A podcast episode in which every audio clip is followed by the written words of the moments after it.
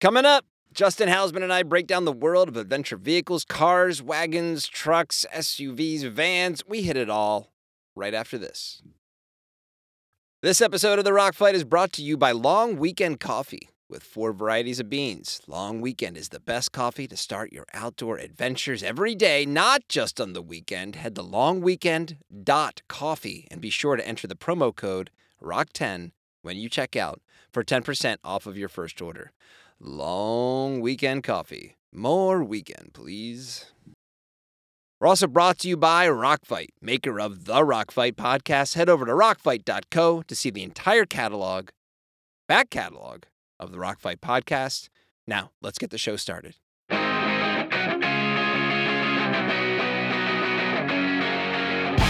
Welcome to the Rock Fight, where we speak our truth, slay sacred cows, and sometimes agree to disagree. Today, Justin and I are going to be chatting a little bit about adventure vehicles. But before we get to that, we have some follow ups to last week's conversation.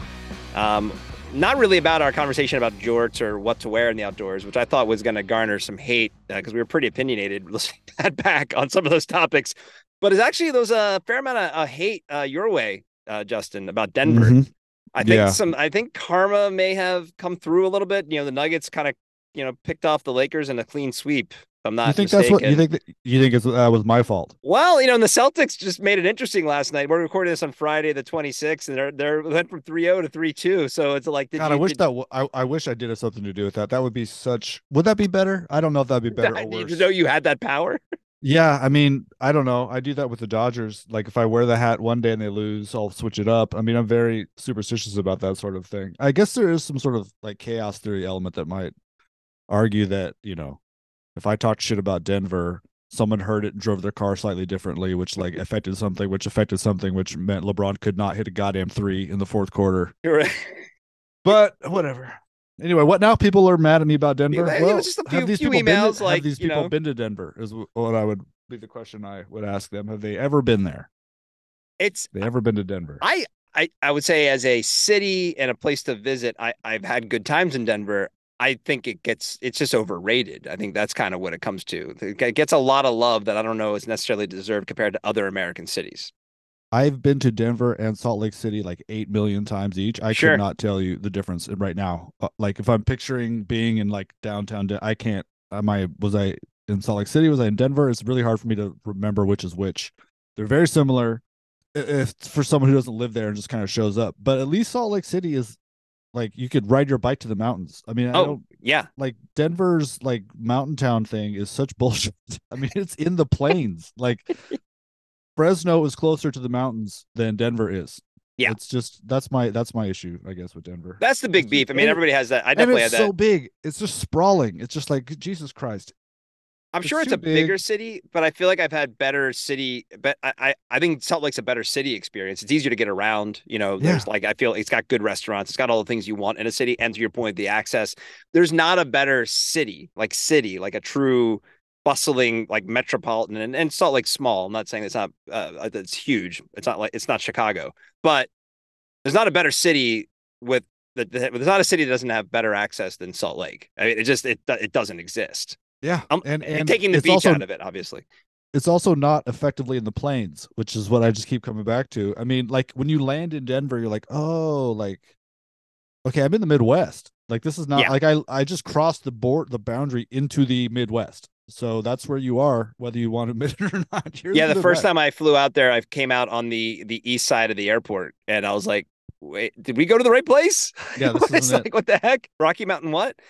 I mean, yeah. the horse is cool. That horse is. I like the horse. The, the horse airport horse, cool. whatever that thing is yeah. called. I mean, that's great. Uh, you know, there's good beer and stuff. I mean, I'm sure it's a very pleasant place to. See, uh, I have a complicated relationship though, because yeah. then I get mad at the Boulder people for essentially writing off Denver altogether, because Boulder has this true bol- bubble of the people who just want to think we got to be in Boulder, man. We can't leave Bol- Boulder. We got to go do Boulder stuff, and it's like, yeah, but there's a city down the road that actually has like more stuff, like from a from a cultural perspective. I've never uh, been not, to Boulder. Yeah, you're lucky. I don't. I, I mean, I've been to I've been to Denver a lot. I've been to like Vail to because it was close to sure. where I was in the time. I've been through Aspen once. I haven't spent a ton of time in Colorado. I'm sure there's a lot of amazing things there. I mean, uh, obviously, but uh, Most of the best man. stuff is not in the front range. I think you know, you got to get in the western stuff. But yeah, no. But uh, the Nuggets advance. Your Lakers are, are out, which I guess for the Celtics guy, Nuggets. I can't. Good for the good for the Nuggets. I know you Yeah, hate I- that name. I agree. But good for good good for them. How could you be upset? Well, it's not That's their good. fault that they have the worst named sports franchise in the in the world. I mean, they're just, they're just- good. They're a good basketball team. I'm just happy for Dikembe. You know, like he's probably excited. Was he a Nugget? Yeah, Yeah, I guess he Right? was a Nugget. Yeah, you're right. yeah, pretty Huh. sure he was. Oh, and the other thing I want to talk about from last week's episode that before we get in today's ep- to- into into today's topic. So, um, about button downs, and I've been pretty hateful on the space Mm. about about button downs. And I think I came to a conclusion that I was probably should have been a little bit more specific. So, uh, two days ago, my my gravel bike had been had been in the shop. You know, I'm not a I'm not a home repair bike guy. People, you know, come at me. You can yell at me all you want. I don't care. I love my wrench. I'd rather take it to him and have him fix stuff for me. So I had my bike kind of being worked on, and it was that kind of afternoon where the May gray down here hadn't burned off, but the sun really didn't have a lot of strength. So it was a little cool, but it wasn't jacket cool. And I was just Mm. going out for a quick ride, had a t-shirt on. I'm like, "Oh, I want to throw something else on. I'm like, you know, we just did this whole thing about button downs. Let me throw on the button down. And Yep. I grabbed sort of like an old, like, I don't know, like an old Navy style, like button up flannel that I wore. It's very soft, kind of, you know, really nice, kind of, it's not a nice shirt, but it's a, it's a com- very comfortable shirt. And I wore that on my ride and I actually quite enjoyed it. And I think the thing that I probably should have been more specific about all along is when I'm picturing the button down in my head, when it makes me angry seeing people recreating it and it's truly like the outdoor retailer, like outdoor uniform button down that I don't like. And it's that kind of twill, kind of like hard finish, sort of cotton, you know, uh, with the really sharp collars, you know. Uh, I don't Mhm. know if I'm describing this correctly, but it's like it's not a it's not a recreational shirt. It's not a you shouldn't be using. I feel like in any performance you know uh, scenario, and being in the lightweight flannelly kind of softer cotton, I kind of was won over a little bit. I have to admit. Yeah, yeah, yeah. It's amazing. I mean, it'll, it's May Gray here too. Uh, I'll ride a bike today, and I won't think about wearing anything other than that button down. So welcome to Do you get the difference I'm talking about though in the two shirts? Uh, with the shirt I'm picturing that you described, I can't even fathom going outside in. So The the the, the outdoor retailer uniform shirt you're talking about, right? That kind Well, of that- like to me, that that's a short, short- sleeve button down. I was just okay. There we go. I was gonna say it's usually a short sleeve. Now yes. we talked last week. I talked before. I talked about how I look. Uh, I don't look. I don't feel like I've like look great in a um in a t-shirt. Right. It's even worse with a button down short sleeve. I can't. I can't do it. Like I. Yeah. It just the way my body's proportioned. It just looks hilarious. So I don't own. Actually, I do. I'm sorry. I do own a short sleeve button down. Uh, that I ride a bike in sometimes, but it's like it's like a it's like a 1980s like football jersey level of like breathable. You know, like those giant holes you could put like things like I like I the, I'm talking about. yeah, totally. Or you can barely read the like Sooners logo across the front because the holes. our, the our demo just so went up a whole age bracket. Well, that's what it, that's what it's like. That old school. It's not even old, but that's what it's a Pearl no, not even because like, you said it, but because I'm like, oh, I know exactly what you're Yeah. talking about. Kids don't know where Uh, you could see right. where you could see the shoulder pads through the jersey. Like oh yeah, that was the stuff. and they were big shoulder pads back then too. So big. So let's get into today's topic. Of, you know, a few months ago, I posted an essay and a podcast about Jeep and how they Jeep held the adventure vehicle crown kind of back in the 80s and 90s, heading into the 2000s, and they really blew it when they discontinued the Cherokee and introduced the Liberty. And aside from the enduring legacy of the Wrangler, they've just kind of become another like SUV company because Subaru really ascended to become the reigning championship belt holder of outdoor adventure vehicles. I mean, I, I think you can maybe argue if that's still the case, but I don't know. If you go to most mountain towns, it's the it's the dominant vehicle brand. Said, and even then, Jeep, Jeep continues to try and shoot themselves in the foot by sullying the good name of the Wrangler with that short bed pickup, uh, the Gladiator, which I really hate. The Wrangler's still cool. The Gladiator's terrible, but there are a ton of adventure vehicles to choose from out there today. So I thought we, you know, we talked about let's let's kind of try and break down the options, pick some of our favorites, and kind of do a little deep dive into adventure vehicles in general. So I guess starting with some background. Um, what's your personal background with you know quote unquote adventure vehicles how would you define it you know what have you owned liked not liked that kind of thing I don't think I've owned a Jeep. Let me think about it. No, I've owned like okay, I'm 44 years old. I think I've owned like 16 or 17 cars. Love cars, love buying them and selling them. Uh, love buying a car and then thinking um, I'm gonna have it forever, and then selling it two years later. It's one of my favorite things to do. My wife is really loves that too uh, about me. Uh, but my I started. What was my first? My first car was a.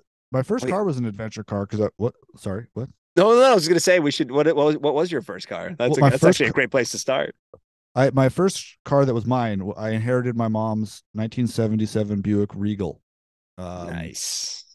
It was already crappy when she died, and it just sat for like a couple years before I got my license. And by then, it was just like just rusting away.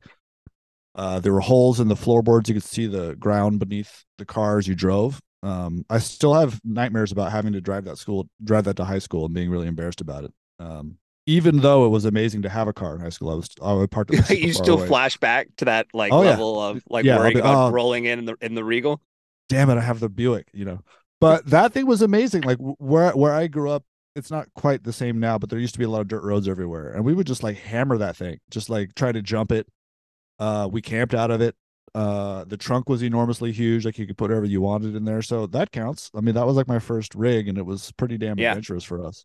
Well, it really wasn't Um, kind of. I mean, what was it? I mean, the the Wrangler existed. And that was probably like. I mean, I guess Well- there's Range there's Land Rovers and Range Rovers that probably existed, but I mean, Well, you nobody I mean, thought of the ni- adventure vehicles then. Well, uh, maybe not the way we do now. Yeah, Right. you're right Yeah. for sure. That wasn't like a that wasn't like a like a uh, segment really of the of the um, Right. car market. I I purposely let that car die because I had some I had inherited some money and uh I wanted to buy uh like a 70 like a 68 to 72 Bronco. And Oh, yeah, um there you go. and I found one and I was like I'm going to buy it. Uh this will be great. But before that happened, my my grandparents who I lived with were like, "Okay, when the Buick goes, you can get whatever you want," you know. And I was like, "Okay, sick." So I just the Buick had a massive oil leak and I just stopped putting oil in. and, uh, you just you just drain all the fluids out. Oh no! It I just let it happen. And like I was on the highway going to Lord knows where. And uh, it just very great. If you're ever wondering what it's like when an engine seizes at like 70 miles an hour, it's actually surprisingly just calm. Like just the engine. It's like car- dying in your sleep. it just- Basically, it it just just- drifts yes. off.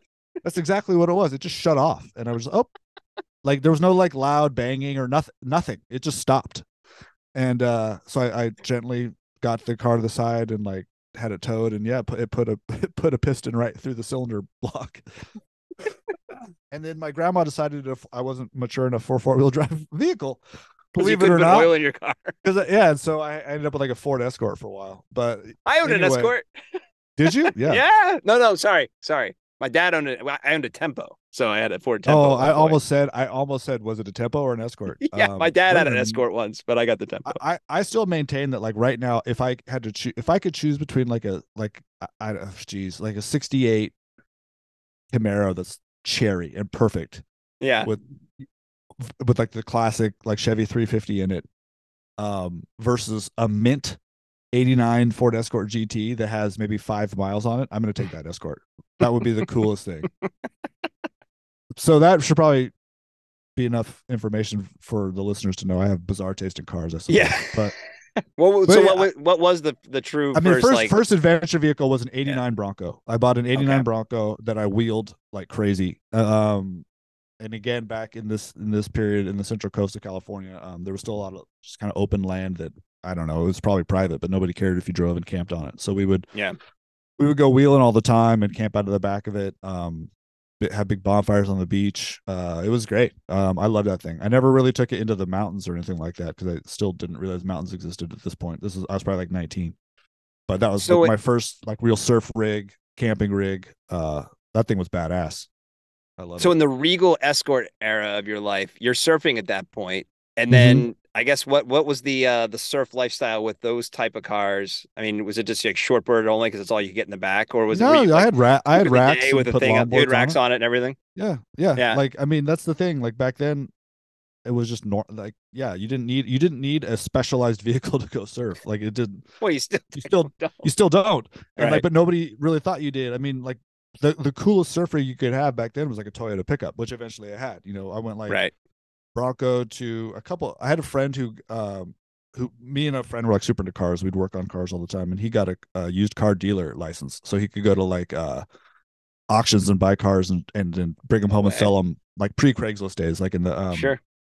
Trade Express. I think of those like those like There's Trade Express and another one. I forget what they were called. They're amazing. Like the, the like car magazines you flip through to Taqueria while you're waiting while you're eating your tacos. You know, it's like if you yeah, right. photo ad, photo ad, and Trade Express. They were the huge ones in California. And so he'd sell his cars there. So he like every few months, I'd, I'd he'd be like, "Hey, I got this sweet like Celica. You want it for like a thousand bucks?" I'd be like, "Sure," you know. Uh, so I would just like rip through cars. But eventually, I, I settled into the classic, you know, mid '90s Toyota pickup uh, with a shell on it. That I, you know, I had a couple of them forever. Uh, those were like the the real surf rigs where you could sleep in the back. No, no, no build out, no platform. Uh, like a like a like a Mexican blanket and some pillows right on that like corrugated metal, you know, bed. No problem sleeping there. No, we we we're probably gonna talk about the van life build out things. I have opinions. yeah, and that was but that was fine. That was great. You know, up to Big Sur and camping out of that thing. Uh, and then um, yeah, and then from there from there, I I don't know. I just I that I've just been gosh, I've been all over the place. I've had Tacomas, uh, Subarus, and then my current ride the a 2016 Nissan Frontier four wheel drive truck, which is probably the best of all the vehicles I've had. I think. Really? Yeah. So, but that's that's been me. What about you? I mean, you have the Jeep. What else? Well, it started with a an '87 um, Oldsmobile Delta 88, which Yeah. was my dad's businessman car that I inherited. You know, in the in the in the mid '80s there, and um, I definitely didn't take care of it, and I probably had a, it had a No. similar ending. I, I'm sure I was not. and It wasn't as obvious that it was leaking oil, but there was probably something that that I was not taking care of that led to its demise. That led to a Chevy Cavalier that I got for 500 bucks from a guy I worked with, and that's where I learned to drive stick. So that was that was the worthy thing there. But Wow. it was so, but a it was manual Chevy Cavalier. yeah, That's- that's- 85. that's- yeah, That's that's that's rad. yeah, but it, but also like blew the clutch out pretty quick on that thing because I think it was probably the original cl- clutch because it was this was like 96. It was probably a 12 year old vehicle, and uh, and then I got the tempo, and that tempo had actually been through our family. I think my one brother got it, and then it went to another brother, and then it ended up with me. Um, and then that was what led into the Jeep because in between getting the tempo and then the Jeep was when I started kind of getting into hiking and going into the mountains and doing outdoorsy things. And this is that was 99 that I got my Jeep Cherokee, which was definitely um like that, you know, the height of like oh Cherokee or Wrangler is the most Yeah. badass adventure car you can have. If again, not, for surf, I understand the, the truck thing, but the trucks didn't really feel like a thing with the more like trail based crowd. I don't remember a lot of my friends having trucks. Well, I, none of Um, my friends had four wheel. None of these two, these Toyotas I had, they weren't four wheel drive. None of my friends had four wheel drive. right? Yeah, I think the that was the thing about Jeeps was like, oh, it's four wheel drive, and you're like, why do I need that? Like, I don't know, you just do. Yeah. so, Same- um, Same today. yeah, it is kind of the same today. So, uh, then the Jeep, and then if you know, if you listen to the episode, I talk about how I I went and like two years later, I, I then I got a real job. I started making a you know a little bit of money, and I'm like, oh man, I'm gonna go get an Xterra. And I got an Xterra, which is one of the Oh, lowest wow. moments my wife. You're the one. and, like I'm one of them. Yeah, You're- I, you're the worked. I was I was you know all getting into the outdoors. I had like my kit, like you know, I would dress like it out. I got my fleece vest on, and I'm watching TV, and here comes the Nissan Xterra commercial, and I'm like, oh yeah, we got yellow. Mine was silver, but like the yellow Xterra yellow for a while ones, there yeah. was like the the vehicle du jour for the outdoor crowd. That that was like what you won if you won like a like a Mountain Dew tour skateboard event or Totally. like X Games thing. You'd be like, you get Right. on the X Games gold and a Nissan Xterra. Well, and that was remember the first season of um of Survivor, the winner won a Pontiac Aztek, which was like another shit. sort of which was that which was Walter White's car in Breaking course.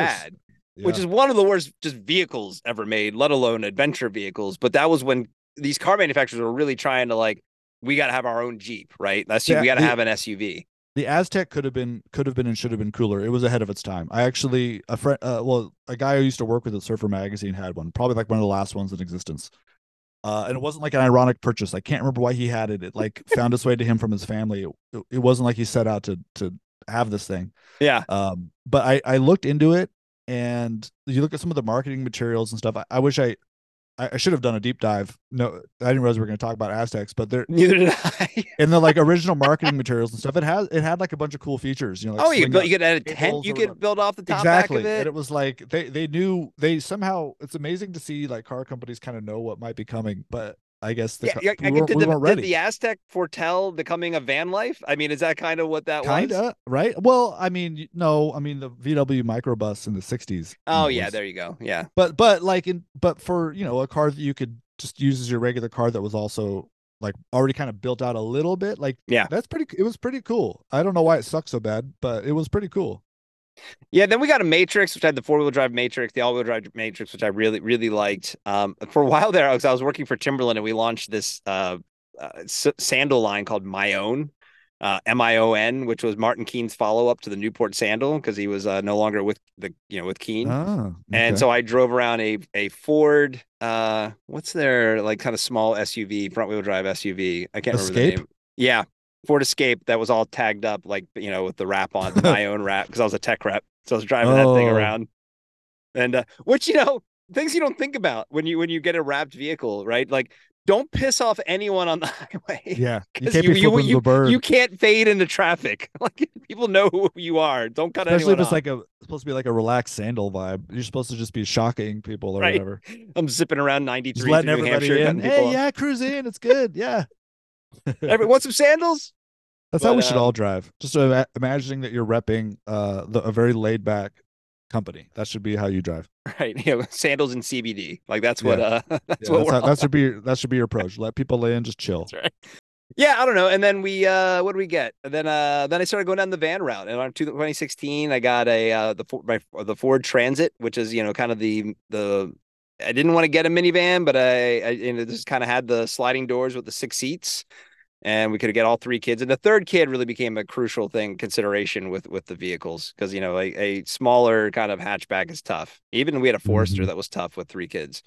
And then today, yeah, I got a I do have a van. I got a big kind of long base Ford Transit 350 um that I have not built out, but because I kind of like having the seats because actually for family vacations, it's great. Every kid gets their own row and there's their own charging station, and it's very comfortable for a family of five to go tooling around, and you can fit anything in it.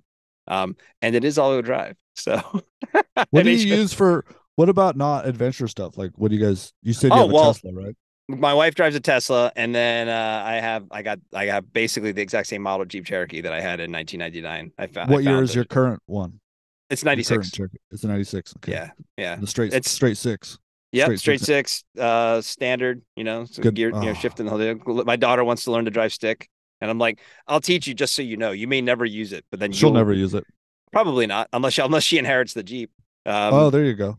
but um, There's actually no reason to. I mean, there's No. like two percent of cars now are stick shifts. Yeah. You, I don't- like. I don't even think you. I believe I could be wrong. I don't think you can even get a Porsche that's a manual transmission anymore. I think they're all. They've even gone, like, seriously, so sports cars. like even. paddle shifting. Yeah. Yeah. See, I think if Jeep was smart, they'd they'd still have a Wrangler. That's a sticks. I mean, and I remember in like the 80s and 90s, having friends who had an auto. I had a friend who had an automatic Wrangler, and we used to make fun of him. Like, what? You know, we were like that too. We were like that too. The thing is, uh, driving a stick off road sucks ass. I mean, you can do it, and there's that sometimes is true. There are moments where it's like super useful. Like if you're very very good at, at off roading, there are definitely moments where if you if you have the ability to control the revs like Yeah. intuitively and stuff, it's useful. But honestly, driving a stick off road is terrible. Um, I never really thought that before. That is a good point. modern ones are a little bit better with uh some of the like you can just like you can push a button let off the clutch and like you can Right. and like the car won't die and you can kind of but it's it's just hard. It's so much automatics are so much better off road but i i mean we used to we did the same thing you know like it was absurd to even consider having my friend's dad this is so sad. My friend's dad um my my car my car bro friend's dad uh back in high school he bought they were big Camaro families and they bought his, his dad bought a brand new Z28 in 93 and it, he bought an automatic and everyone was confused and the reason why was so that he could put his gin and tonic right next to him in the and not have Man, it was the shifter in the era. way but he'd like he'd be picking he'd pick us up from high school and you'd hear like the clink clink clink in the glass Yeah. of his gin and tonic um but that's why it was an automatic because it had the like the stick one didn't have a cup holder right there and the automatic did if you're young and listening to this, which you're probably not, but if you are, like my 96 Jeep Cherokee is a stick and there are no cup holders in the car. So if I grab like a, you know, yeah a Waterloo or a Coke or something and I crack open a can, it's like it's You just it's hold a- I'm holding it between my legs. Or or I got the one hand I got an inhaler disc and the finger on the wheel, or one Like, of those like ridiculous like stick on cup holders that which never work. the Bronco did have cup. My '89 Bronco did have cup holders in the in the Nice. center console. Um, the '93 Toyota pickup I had, you had like the classic Toyota where you like it was almost like a you like pushed it and it and it like you like Yeah. you I had one of those. Like, like the little Yeah. the cup holders popped out. 93, that's early for that. I would have thought that would have been a little later. Well, it was you know it was a limited edition probably. You know Only the oh my god, that's me talk about then. limited editions. We could talk about like Ford Ford Explorer had a moment, I feel like, in the 90s too. Like that was another vehicle that I remember a lot of friends having. And then but you could get like the Eddie Bauer or the LL Bean edition, which was just like They had both, didn't they? Wait, well, Subaru Yeah. had the LL, LL Bean edition. I don't know they if did. I feel like Ford had Fords both did, though, too. didn't they? They definitely had Eddie Bauer. I don't know. I drove an LL Bean Outback a few years ago. I uh when I had my Outback. Mhm. We'll get into this later, but I became like a Subaru off-road dork and like uh I took my Outback in to get a lift kit installed. And at this place in Northern. California that is like a Subaru head shop, like that's all they do. Yeah. And uh would you they actually have like, you know, loaner cars even though they're not like a dealer. It was amazing. So you'd go, you drop your car off and they'd be like, "Hey, we have like 15 Subaru loaners and they'd be used This cars. is like what they sell- like VW buses that does this, right? You can like Uh, you can rent these things, right? Yeah. yeah, it, it was awesome. You'd be like, okay, my, you're gonna have my car all day to put the lift on it, and like here, take take one of these cars, and, and I took a LL Bean Outback, and it was it was awesome. It was like I don't know, 15 years old. It was great. Well, so that I guess you know, kind of my premise being that it really did feel like, and maybe, I, yeah, maybe I, no one's disagreed with me that, like, at the time I'm talking about with the Cherokee, and leading into the time when they replaced with the Liberty, which I still like was just a reprehensible replace. The Liberty's a terrible vehicle. The, the Cherokee Yeah, is such an iconic awful. looking, the boxy look. so good. Even for for its time, it felt like it stood a little apart aesthetically, right? Yeah. And you know, so I don't. The, the Explorer was around, Subaru was around. These these vehicles were there, but it did feel like between the Wrangler and the Cherokee, it's like, yeah, but that's that's the top of the the adventure vehicle pyramid back in the. The Bronco was around, right? I mean, these things existed, but it kind of like the the Cherokee and the Wrangler had it, and then they, I feel like they kind of blew it. If we go to today, I kind of feel like it's still like probably the, the Subaru Crosstrek might be the number one adventure vehicle hmm I hear a lot of my that's what my daughter actually has. Like a lot of people drive the Crosstrek. And then you get, you know, I'm sure the the Wrangler still shows up on that list. But is the is the Toyota Tacoma like kind of the number one adventure vehicle right now, do I you mean, think? if you if you were making a movie in the '90s and you wanted to sh- like there was going to be like a mountain person in it, yeah, they probably would have had a Wrangler, right? Like Right. guaranteed. Yep. And now it would be Cli- Tacoma. Cliffhanger. Oh no, what did you drive in Cliffhanger? I can't remember. I think it is a Wrangler, It might be a Wrangler. It's like an old Wrangler. I feel like, or It's like old. maybe like a super old Land Cruiser or something. It- it it's one of the something like that. It's in that vein. Yeah. But yeah, I mean, now it's a Tacoma. I mean, it's like if you don't want to think about it, I mean, you could argue the same thing about a Subaru. Like if you just want to go into a place that sells a vehicle that you can take into the mountains and not think about it, I mean, your choices are basically well, your, your choices are endless. But I mean, like in terms of just like sheer sheer marketing, you're it's either going to be a Subaru or a Tacoma. I mean, Well, and most part. before we get into the Tacoma bit, because I want to clear out and clear some space for you to uh, talk about Tacomas for a little bit, because I know you have some thoughts. But the it's like gear, it's like outdoor gear, which we've said how many times now, in the, you know, in the four or five months we've been doing this podcast, right? It's like it is just now the vehicles are pretty capable. The stuff that I felt like I had to have a Cherokee as an outdoorsy person, or or the Xterra being maybe the best example, like let's market towards this crowd right? we've realized that now like hey the the tempo and the cavalier and you know your escort eh, they're probably just as capable most mostly capable like the difference is like pretty especially if you're not going to like make them true off-road vehicles there's a pretty small gap of performance it's mostly ground clearance honestly Yeah. like in terms of like where they can go or what they can do and it's really just a matter of yeah, what do you want? Because like between, I mean, there's a, there's new categories like the the CUV and along with the SUV, and obviously vans are having their moment.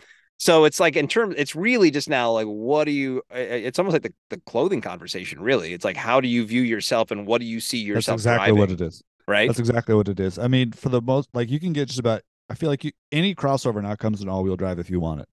And so at that point, you're right.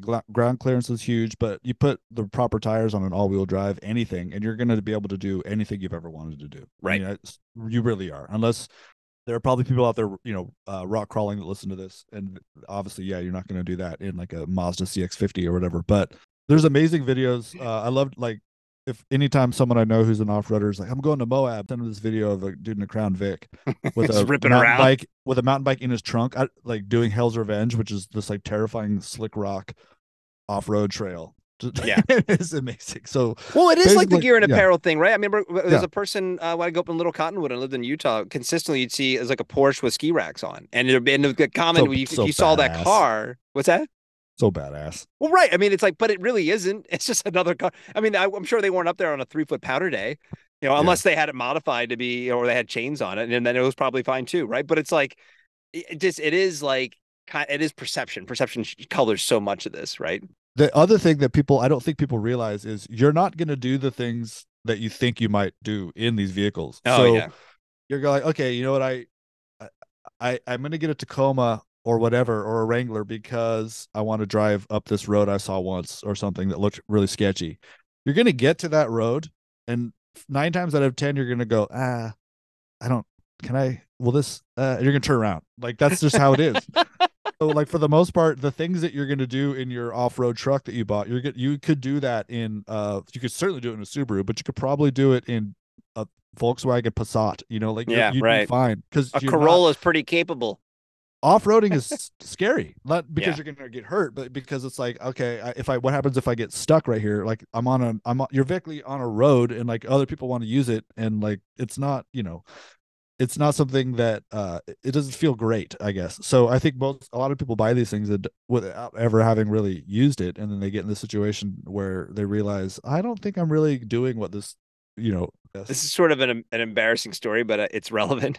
so, um, I didn't we were I didn't grow up in a car family. No one in my family had owned a you know four wheel drive vehicle like growing up. So the first thing I first one I ever spent serious time in was that first Jeep, and kind of like how you might think that oh I have a mountain bike I can ride over any everything, and then you try to ride over a curb and you hit it wrong and you end up on your face. You're like oh no I I guess I can't ride over everything just because I'm on this thing. I kind of had that same thing. I'm like, oh, I have four wheel drive. I can drive over any, everything.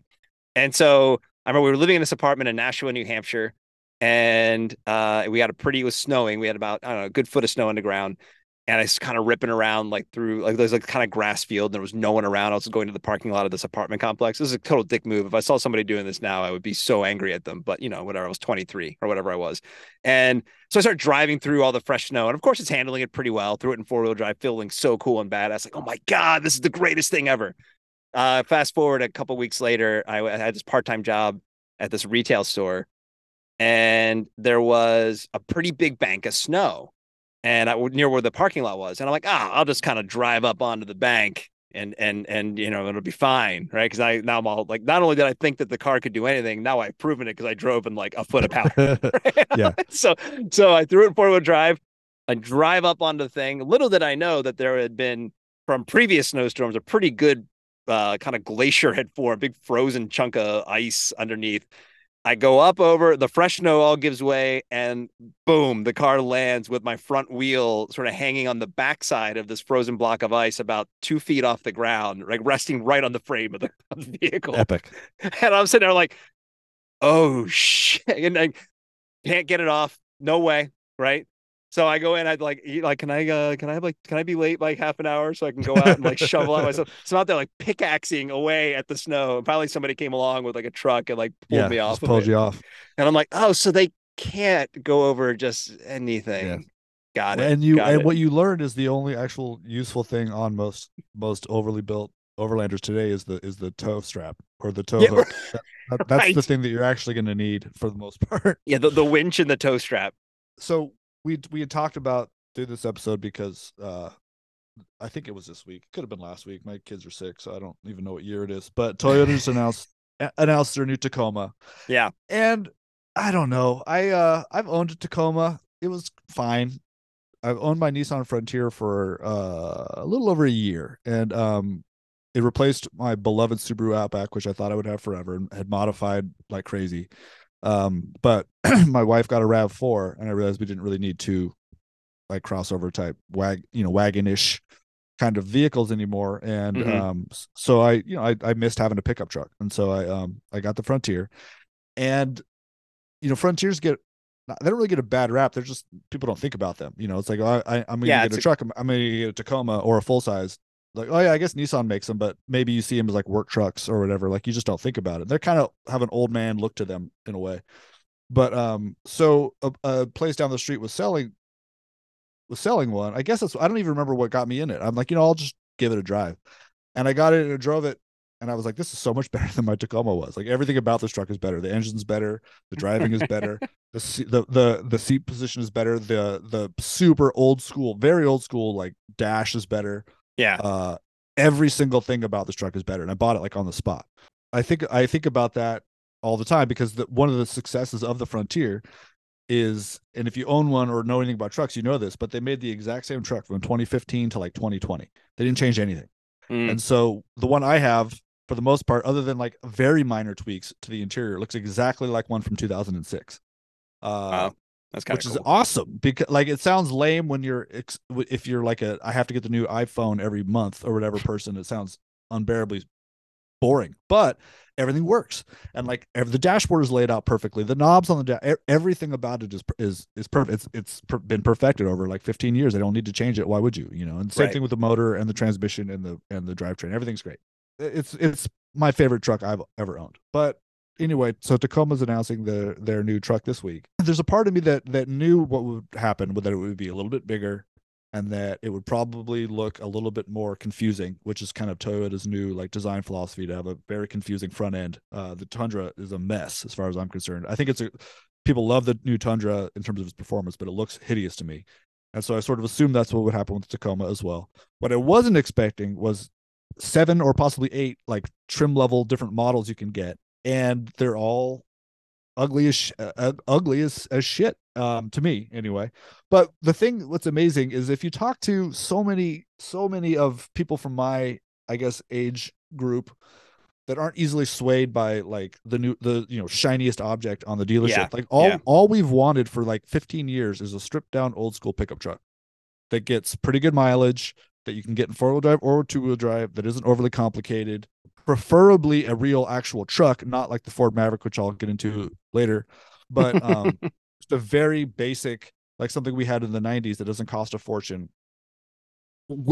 I mean it they would sell 4 million of those a day. I don't at least it seems like it. i haven't talked to a person who doesn't agree. I've never talked to somebody who wants that truck but more complicated ever seven new trim models trim levels like a whole new off-road version just for overlanders even though it's already already made the trd off-road and the trd pro now there's the trail hunter uh which is terrible name. terrible name Terrible um name. and it you know What do you do when I you think- kill the trail after you're done Right. hunting it? Like, you know, yeah and it's it's it's just abs- it's absurd i mean the the price the prices start at like 28 grand for like the va- the basic stripped down one that like you know we've talked about that or i just talked about people would want and they go up to Mhm. like at least 50 plus for the trd pro Yeah. uh, which is kind of their version of like a raptor basically uh i i don't know i just it, it's it's it's disappointing to me because it's it doesn't take any thought like it's just, it's just there's uh you know you basically you walk into a dealership you go i've got 50 grand somehow i want to drive on forest roads is that one? Can i do it in that one? Great perfect. And they just and that's it. And like they toyota knows people will buy it. The capabilities are so far beyond what anybody could ever possibly really use. I mean that i'm generalizing. People will get out there and, and they'll do cool stuff in them. There's no question about that. I mean there are people that actually use these things properly but 90% of the people won't. And it's it's just this this overkill that is constantly like preached to in uh any like outdoor media. I mean, like Gear Junkie is going to cover this thing and be like, the, the new Toyota TRD Pro is the best thing that's ever existed. Yeah. Outside, Wes, Wes Siler and Outside is going to do. Guarantee he's probably already written it. A story about how the Trail Hunter is like finally the truck that he's always wanted. Just like nobody had any of this shit in the '80s, and everybody was fine, and they were having a great time, and their cars didn't cost seventy thousand dollars. I mean, it doesn't make any sense to me. I'm just gonna write Um, down these journal. These are so these are the journalists who are never coming on the show now. Is that what you're? Uh... But that's the thing is it's like there's not going to be any head scratching in, in any articles that cover these no, there's Well- not going to be anybody questioning why do we need this why, why does anybody need this No That, I mean, this is not well. I mean, that this is the whole like calling bullshit on the industry thing that you know you and I have talked about either on the show or probably offline. That like just needs to happen uh, a lot. But I think what what I mean, the way you're describing it, it reminds me honestly, it's like Toy- Toyota's version of what Jeep did to the Cherokee, right? It's like you had you had it already in the, the Tacoma. I remember friends having driving Tacomas years ago, and they liked it because it's what you described. It was kind of a stripped down, wasn't full like the, like the smaller pickup truck that was functional in a lot of ways, but like not a lot of bells and whistles, was affordable, all of these things, and then it becomes popular. And now it's like, well, how do we expand the franchise and lean into all these people now? Now it's gone from the people who knew, like, oh, the Tacoma's a pretty, it's a competent, good truck. Now it's, oh, I heard the Tacoma's cool. It's like, oh, here, there's now you have a bunch of options. Which one do you want? right And it diminishes what was. I mean, we see this all the time with like even apparel, right? I mean, look at Supreme. Supreme, I, I don't even know if Supreme's relevant anymore, but there was a time when they were probably the coolest apparel brand in the United States anyway, maybe even globally, was Supreme. And now they're kind of like they're kind of blown up, right? And I I don't want to make this into a I think it's great if people sell out. Like I'd love to sell out this podcast and make a million dollars doing it, right? So I think there's a but I do think there is something about when it comes to vehicles, especially like you're kind of trampling on what got you there. Right. And yeah. I think that's kind of what you're describing with the Tacoma. You know, the Tacoma should just be like the venerable adventure truck, right? That like you need something that can kind of do a little bit of everything and won't break your bank account and looks yeah. pretty good. Well, that that first part is they got that first part down. You know, I mean, yeah. they're they're they're super super reliable. They're super capable, and that that that part's true. But the overly complicated part that breaks your bank account is the part that doesn't make any sense to me. Yeah. I mean, if you look right now on Bring a Trailer or anything that does the any kind of even Craigslist, right? If you see like a 98, well, probably not quite that old, early 2000s Toyota pickup, uh, yeah. like a Toyota Tacoma four wheel drive that has 200,000 miles, it's still going to go for 20 grand. Like if I'm Toyota, I'm looking at that and I'm going, oh wow, really? Okay, so why don't we just you know make a pretty cheap new one, yeah, and sell it for 40 grand? People will still pay. You it. could do that too. Good margins. Like what, you know, like why? Like what's the point of having one that has well, a 12 inch touchscreen and all this shit in it? Like it just doesn't. Right. I mean, that's the old guy in me, of course. That no, but it's chasing trend, right? I mean, and the yeah. reason I feel comfortable even saying this about the Jeep side of it is because so if what if they hadn't? What if they just kept making Cherokees? Would it have just been like just now like maybe there's not as much value there and and but they're not reaping any of the value that they've kind of created because so I paid 15 grand for my 96 Cherokee, right? Because they're in demand. Since then, just sitting in that parking lot, two people have knocked on my door and yeah. said, "Would you sell me your Cherokee?" Now, I have a landscaper here right now. Is like, if you ever want to sell that, yep. call me 1st mm-hmm. So clearly, like I don't know if you missed that's out. That's exactly you, what I mean. Right. That's exactly what I mean. It's it's like we all. I don't know anybody who wants more complication in their vehicle. I mean, there's been a big, huge backlash over the years about not having physical buttons anymore on dashes. You know, like yep. Subaru had me come up for when they released their, I think it was the 2020 Outbacks was like a, a big generation change. Yeah. And my first thing was the screen's too big. I have to push like the touch screen to get the seat warmers to come on. I don't know how to get X mode in. On my 2016 I had, those were yeah. physical buttons, you know and it's like the, I don't know car owners or manufacturers don't seem to listen to that part and I don't really understand like what market well I don't know the thing is Toyota's going to sell 20 trillion of these they're still going to sell a lot it's like right. the, but there's not really another option I mean the like you could everything else is more complicated too the Frontier now has been like redone and it's overly complicated too I kind of feel like car manufacturers are looking at. It reminds me, and I have no data to back this up. This is just me connecting dots, right? It reminds me of when, uh, like iPhone versus BlackBerry, and talking about, well, I need the buttons, right? Yeah. And it's like, no, you actually don't on your phone. But you know, the one reason I feel like I actually really like the experience of driving my wife's Tesla, but I know that it's the last Tesla we'll ever own because you see the decisions that they make and real car manufacturers are going to take take the good stuff and then make it more practical. Because same thing like okay you want to put on your windshield wipers we have the y which i know that there are different models and they have different features on them. It's all through the touchscreen and it's not even mm-hmm. that it's inconvenient it's fucking dangerous you know what i mean yeah. it's like i'm on a i'm driving on a wet road and now i gotta like oh wait i gotta do three swipes to get to where versus there's a little thing right here that i just click right yeah what makes more sense for the, the, the environment that you're in it's not yeah, I, I, get the Apple One because actually the touchscreen works better on a device that you're holding in your hand and you can devote all your attention to. But and now we're going down a big rabbit hole. But I think you're absolutely right. It's just completely overthought. Now the, the other side of what is fun having the, the Cherokee next to the Tesla is like one is like living inside an iPhone and the other one being a completely analog vehicle. I love that. Yeah. I love yeah. going between the two. And it's just like it's because it's nice to be like, yep, well, I'm gonna put on the vent. Remember the vent setting on your car, where just yeah. let air in from the outside? Yeah, that was, a, and, that was so great. And you could probably, if you like, you if you you could probably like look through the, you might even be able to look through it and see the see light on the other through. side. Yes. Well, I mean, there's there's an element of just nostalgia here, of course, but yeah, um, there's also you know, I went out. Ford had me come out uh last year, the year before, to Vegas, um, mm-hmm. right after the the new Bronco had come out. Um, oh, they, Ford Ford puts on these uh I forget what they're called, the off rodeos um, for the Broncos. And so there's a, I think they're permanent things. This was clearly permanent. This one was outside of Vegas. I think they have one in Utah. They have one in uh, North Carolina and maybe upstate New York, something like that. Okay.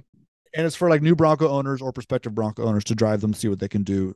I actually will say it was a pretty cool program. I mean, Ford does a really good job of explaining to them right off the bat. Look, you have this vehicle. Don't be idiot in the backcountry. Like that's for, literally the first thing they do when you start your your program. Uh, you know, they're like t- a two day program or whatever. Is they show you Yeah. kind of here's where you're allowed to drive. The reason you're allowed to drive in these places is because people take good care of things. Don't leave. Don't litter. Like don't don't annoy other things. Like the second you guys cause a problem with your rigs, we will lose access to be. we don't get to do this anymore. which is which is awesome. There, that was that part was great.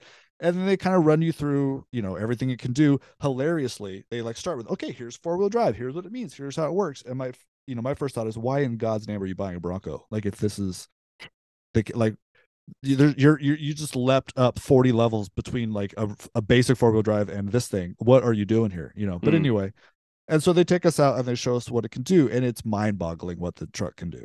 And while that is kind of cool in some ways, you are so removed from the driving experience, you might as well not even be have a steering wheel. I mean, it's like Right. you- one, they had really good spotters, which you should have if you're off roading in a serious place anyway. But even without that, it's like, oh, you need you need a little bit more grip. Push this button. That didn't work. Push this button. Oh, the computer's doing half of it for you anyway Come on. and like at a certain point you just don't even touch the steering wheel you take your foot off the gas and the brake for some of the stuff like it's it's insane amazingly capable a lot of that stuff i couldn't have driven myself down it because I, I haven't been driving you know a big modified four-wheel drive for a long time and so my skills are a bit rusty but like it's kind I, I i get i get the like ooh and ah and i get that that will drive people into the into the dealerships to buy these things but at the same time you- you're just you just put so many more levels between you and the experience that you're trying to have. I mean, I Yeah. truthfully don't get the point of something like that. You know, it's like okay, now I can get this seventy thousand dollar vehicle to a really far,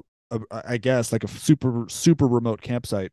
Okay, cool. You could have also just parked the trailhead and ridden a bike. You could have parked the trailhead and walked, and you would have had a much more immersive experience. Immersive, yeah. Outdoors. Yeah. Uh, at this point now, I mean, like you have AC, you have your phone on, whatever. It's like doesn't what are you even doing out here? It it doesn't make much sense. Plus, all the recovery equipment and stuff it comes with. It's like if you run into even the slightest problem, it's not even a problem, you know. And Right. and I don't I don't know what it is about that that that upsets me, but that's all I can think about when I see these like Tacomas rolling around with forty thousand dollars worth of recovery gear bolted to them. It's not even so much, oh, you're not going to use that. It's more like I don't know. You're like everybody that gets out of this looks the same. Like this macho dude who's trying to project some sort of air of like masculine competence. It's like, well, your vehicle's doing all the work for you, man. Like Right. you've removed all the, you've basically like softened all of the rough edges about going out, outside. This is what this is, truck has done. It's like projecting this image of I'm a badass, I can handle it. Whereas in fact, you're not handling anything, you know. Right. And so I don't know. There's just something about that that that bums me out. And and uh, you know, I paid twenty two thousand bucks cash for my Frontier that was six years old and had like a hundred thousand miles on it because that's just what the used car market is these days. Right. But you know, you can buy a Ford Maverick for like 25 grand. That is an amazing little vehicle. That is a awesome little truck in quotes. Like that thing is great. And they, you know, like uh, without getting too into the weeds, like, you know, it's, it's, but if you put that that thing on a regular truck frame, it would probably even cost less for Ford to make, and they could probably sell for twenty grand. It would ride a little Yeah. harsher, but it'd be more capable, and it's everything we all want us meaning like the people that are tired of overly complicated expensive off-road things i mean like would for aj if i write an article about some little suzuki jimny that you can get in in like czech Jimny. republic but you but you can't get here because they still make them people Yeah. go nuts they want them so bad and, Yeah. and i just i just don't understand why car companies aren't tapping into that other than obviously it's more profitable to make luxury vehicles that really must be it Yeah, I mean that's probably the easy answer. I got you made me think like the with the with the kind of describing like all the, the buttons and and the, the the kind of customized experience and the safety thing. Like you just kind of made the case for yeah, less than two percent cars are stick, but almost why the experience of learning to drive stick. So I saw someone describe it recently as like driving stick is more kind of creativity and art. well hold on wait wait wait hold on you said you you you i think you just you said the thing that i always find fascinating did you, did you say drive stick or drive a stick I think I said drive stick.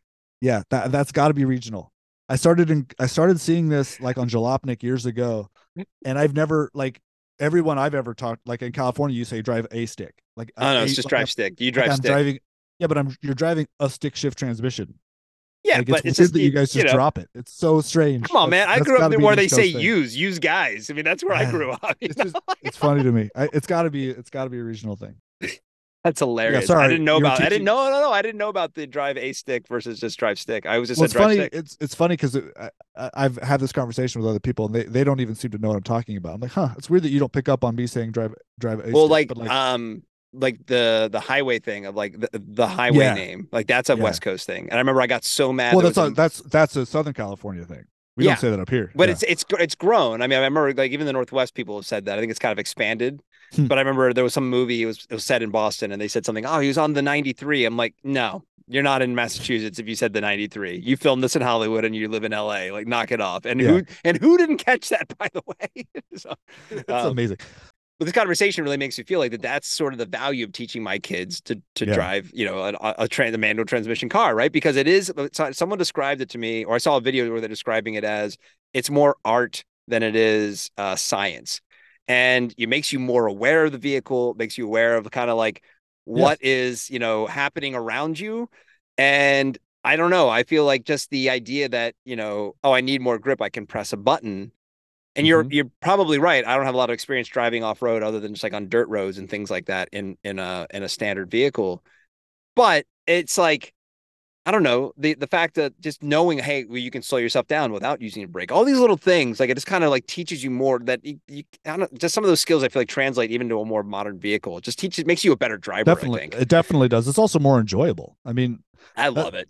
I feel this way about about lots of technological, you know, quote unquote upgrades. It's they're made without any thought to the thing that they're replacing. Like, Sure. did that have did that have value in and of itself? You know, and Yep.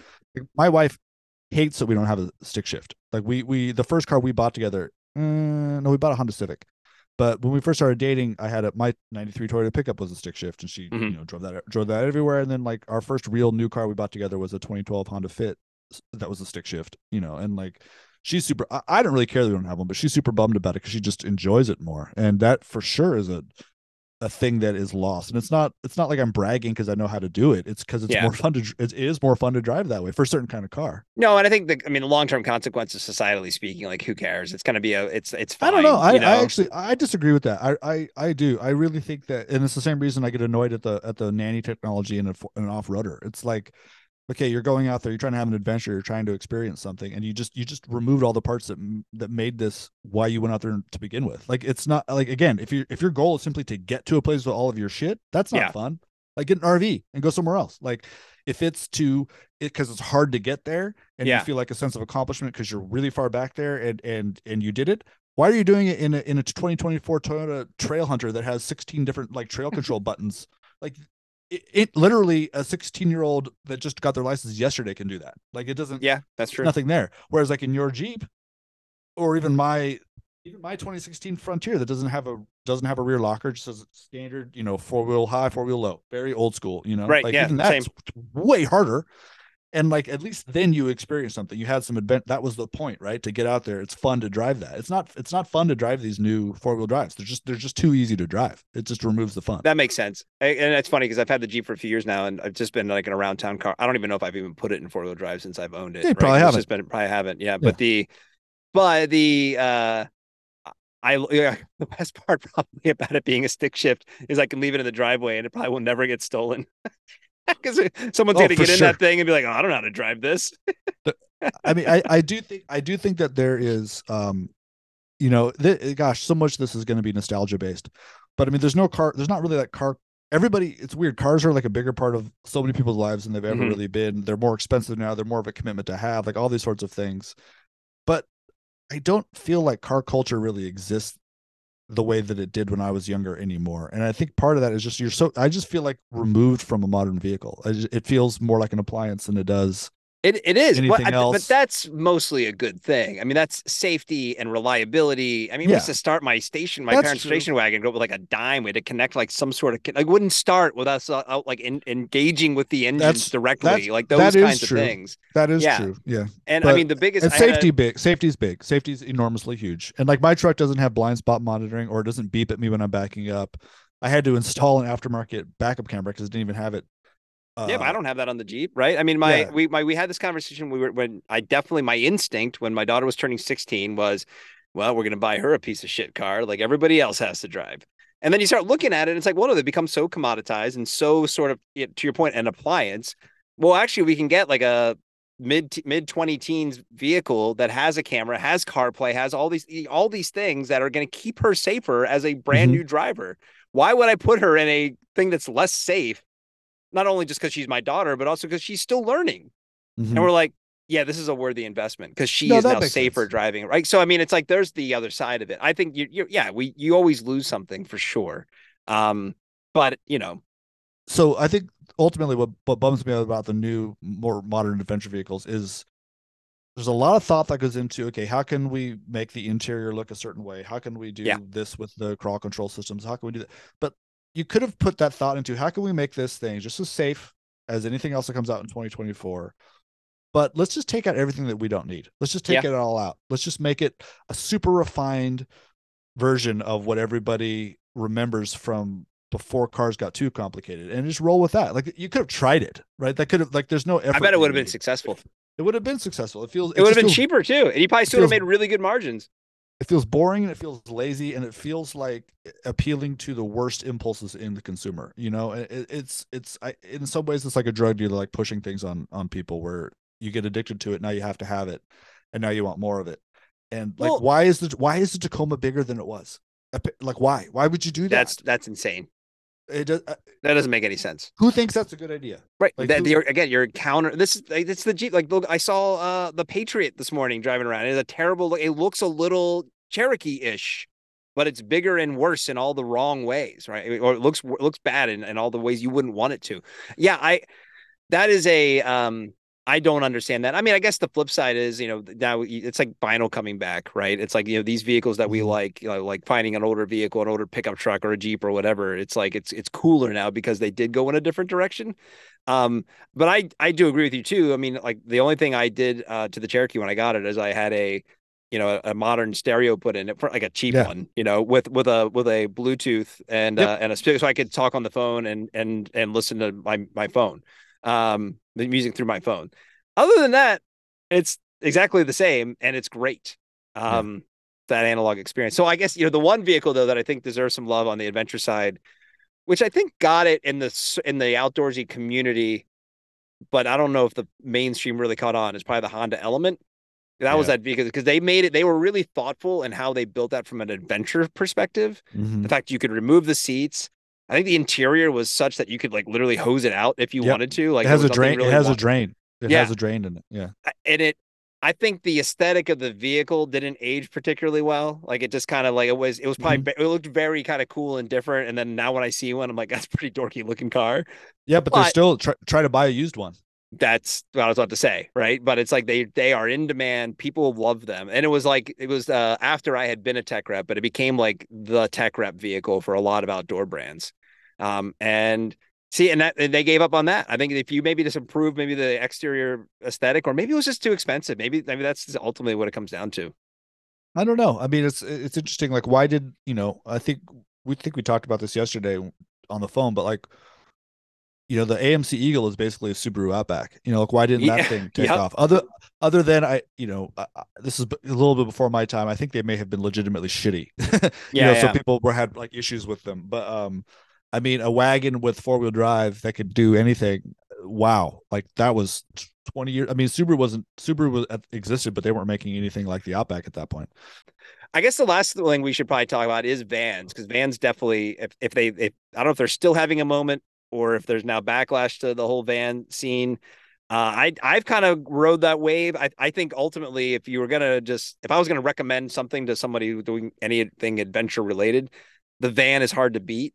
I mean, I understand the truck uh, potential, but I just feel like if you're not using the bed for really maybe things mm-hmm. other than just throwing some stuff in or sleeping mm-hmm. in it or whatever, a van you can do that in. Um, we got a van, and I sort of intended to sort of investigate building it out. Ugh. And I just don't know why you would. I think at this point, I, I, I guess if it was just me and I was going to live in it, there'd be some amenities I'd want to have. But you know, I've thrown down a little Amazon mattress or a camp mattress in the back of it and then very comfortably slept back there. I actually like, you know, there's like six rows of seats. I like that as an option because it's like yeah. to be able to put seats back into mm-hmm. it and mm-hmm. not just have the two chairs and like row for three. Um, I do think if you're really going to buy one thing, it, it's tough to beat the van. I don't really understand the van build out as a as popular as it's become, other than it's just a trend. I think that's kind of really what it comes down to. That's the thing is we get caught up in like you see it and you think you kind of need it for some reason. I'm I'm yeah. sure it's like this anywhere where there's even vaguely outdoorsy people around, but my God, this town is full of these things. Yeah. And they're all new. They're like, where's the old ones? You know, uh-huh. they, they're all like brand shiny, clean, and new, and they're always driven by uh, like a 60 year old dude, you know, because they're expensive. It's like know? they like were they were gonna get the RV, but he thought a little better of it, maybe. Well, I, I mean, I, mean, I, just... I, guess I'd rather have a Sprinter than an RV. I mean, I guess that's kind of that's. I mean, really, that, uh, I guess it's obvious. That's what it is. I mean, I get sucked in, right? Someone opens up the back of the built out Sprinter or whatever brand it is, and you got like the mattress up top, and they've got like the slide out mountain bike racks down below, or or like you know the the surfboard that folds down, and it looks badass. But yeah. I don't know. I've never had. I, I've. I like the flexibility. I think. I don't know. I just feel like I can. You know, I can put. Well, I can put my bikes on the outside. I can throw surf. I've I've packed that thing to the gills and never been able to fill it up with three kids, three dogs, and a shit ton of outdoor gear. We, we we rented a van in New Zealand, and I fell in love with driving a van around. And it was a I'd always been kind of anti van because I don't like I don't like sleeping inside vehicles. i would much prefer putting it sending right. up a tent. And um and uh, but we my wife and I had a before kids had a I, I, it was a Toyota Hiace, and it was amazing. And I've, I absolutely fell in love with everything about it. So I I get it. Yeah. Um, and I yeah, agree. I, kinda... I, think a van kind of is the ultimate one, especially the little ones, you know, like the little transits, the little Nissans. Those are amazing. Holy I guess crap. that comes to the so what of the episode, right? If we're going to kind of boil it down to a recommendation, I mean, you, you've been talking about trucks most of the time, but you also told me yesterday that your Honda Fit is probably your most favorite vehicle you've ever owned, right? So, like, what do you, yeah. if you were going to go with one, what, what do you think you would go with? I, I mean, that's the thing is that you're, it sucks saying all that. You're still to, you're still to wrap a little bit of your own sort of projection of image into it, right? Like mm-hmm. realistically speaking, my 2012 Honda Fit Sport could get me I would say 90% of the places I've camped in the last few years, including with my four-wheel drive and with my Subaru I had before, unless I was purposely going, can I make it over that weird ledge on this four-wheel drive trail, which I do sometimes. Yeah. But I wouldn't I wouldn't be trying that in the Honda, so it wouldn't be right. matter. But like that thing got 30 something miles to the gallon, stick shift, you could lay down in the back. Uh, they screwed it up when they changed the body style in like 2013. I, th- I think our our year was the last year of of they only made them for a few years like this. Like they're kind of really wedgy, almost look like a Prius. I don't even know if they make fits anymore, but my God, that was an amazing car. And it was yeah. like I think it was it was sixteen thousand dollars brand new. And this isn't that long ago. No, no, um, they were um, cheap but it was so good for camping. I mean, like all like we have so many good like f- photos of us like backpacking out of that thing. I mean, it would probably hold as much stuff as our Rav Four does now. I mean, what yeah. a perfect car. But like if I was a if I was somebody who you know um like it's perfect for backpackers because for the most part, most backpacking trailheads are places you can get a regular car to. Right. So ideal for something like that. You could sleep in it if you need to. Great viewing, like a really good mm-hmm. road trip car, like the the you know big greenhouse. You could see out everywhere um the even like the way this they actually the speakers were really thoughtfully arranged the sound was amazing. God just a perfect perfect perfect car. And like the when you have the tailgate up you could sit really well. I could fit a nine six longboard in it by the way i like could you really? down inside. What? Um it was it's a perfect surf car like i can't get that i can't get my nine foot car. longboard inside my jeep. Uh yeah probably can't actually. I no see, i can't. I but the uh I still think if I came down to it, it would probably be between probably between my the van I have now or some version of that or or my Subaru Forester. I really like that Forester, but I don't know. Like the best part about if you're going on trips, the best part about the van is like you know everything fits inside, especially if it's just you. You know, I didn't well, have that. Key. yeah, that's a problem with the truck. Yeah. Right. You know, you don't have to worry about the bringing your bike in the hotel room or the whatever. You just, you know, you put it all in the back, lock it up and you're and you're good. I mean, I did even on a road trip, I'll sometimes just like chain lock it to my seat or whatever in case somebody breaks in. But, you know, I think for the most part, usually people are looking for stuff they can grab and run away with. Um yeah. So the van is tough to beat. I kind of feel like though once the kids are grown up, then maybe that's when I'll get like Joe find like find the old like surf bus, the VW bus. It's just kind of fun yeah. to screw around, but you could still like fit everything you want in it as a single dude or or a couple. Um, so like, wait, what about you? Are you you have your adventure vehicle? Is there yeah, one out yeah. there that you still? Yeah. Mm, I mean, I like. Yeah, I kind of think I do. I I, I miss the Outback because uh you know one thing one thing I meant to talk about but we haven't talked about is is just the the moxie of the Outback was so cool. Yeah. It's it's a little less so now because like built up Outbacks have really become a thing. right. But um you know I one of my f- favorite things uh, ever is like going to a spot where it's mostly hardcore off-roaders and you just roll up in your Subaru and just drive right past them and like oh yeah.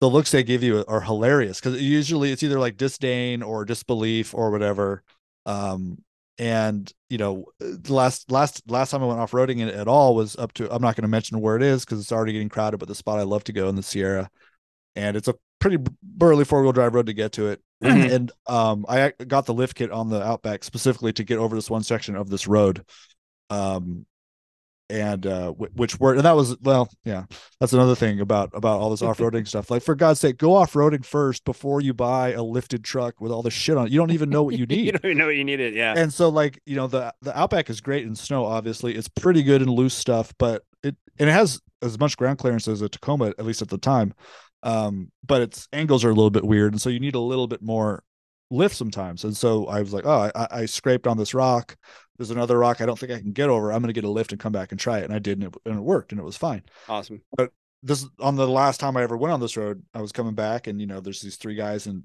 uh 4Runner TRD pros and they're all like airing down their tires for better grip and everything at the at the beginning of this road. And I just kind of come puttering out in my Subaru, you know, like just kind of wave at them. And it's just like the it's just such a good feeling. Yeah. Anyway, look for uh Justin Motors uh coming up pretty soon. I'll, I'll you know, how hard could it be to make a car? Can't be that hard. That could be coming.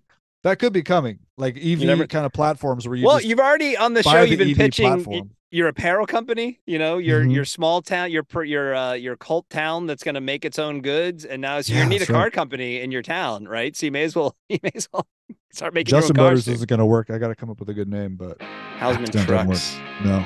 Uh, it could be onto something there. I don't know. We'll see. We'll workshop it. All right, buddy. We'll see you next time. Okay. Thanks for listening to this episode of The Rock Fight. We want to hear from you. Send all of your adventure vehicle thoughts and feedback for us to read on the air, on the air, on the podcast, on a future episode. Send it to myrockfight at gmail.com.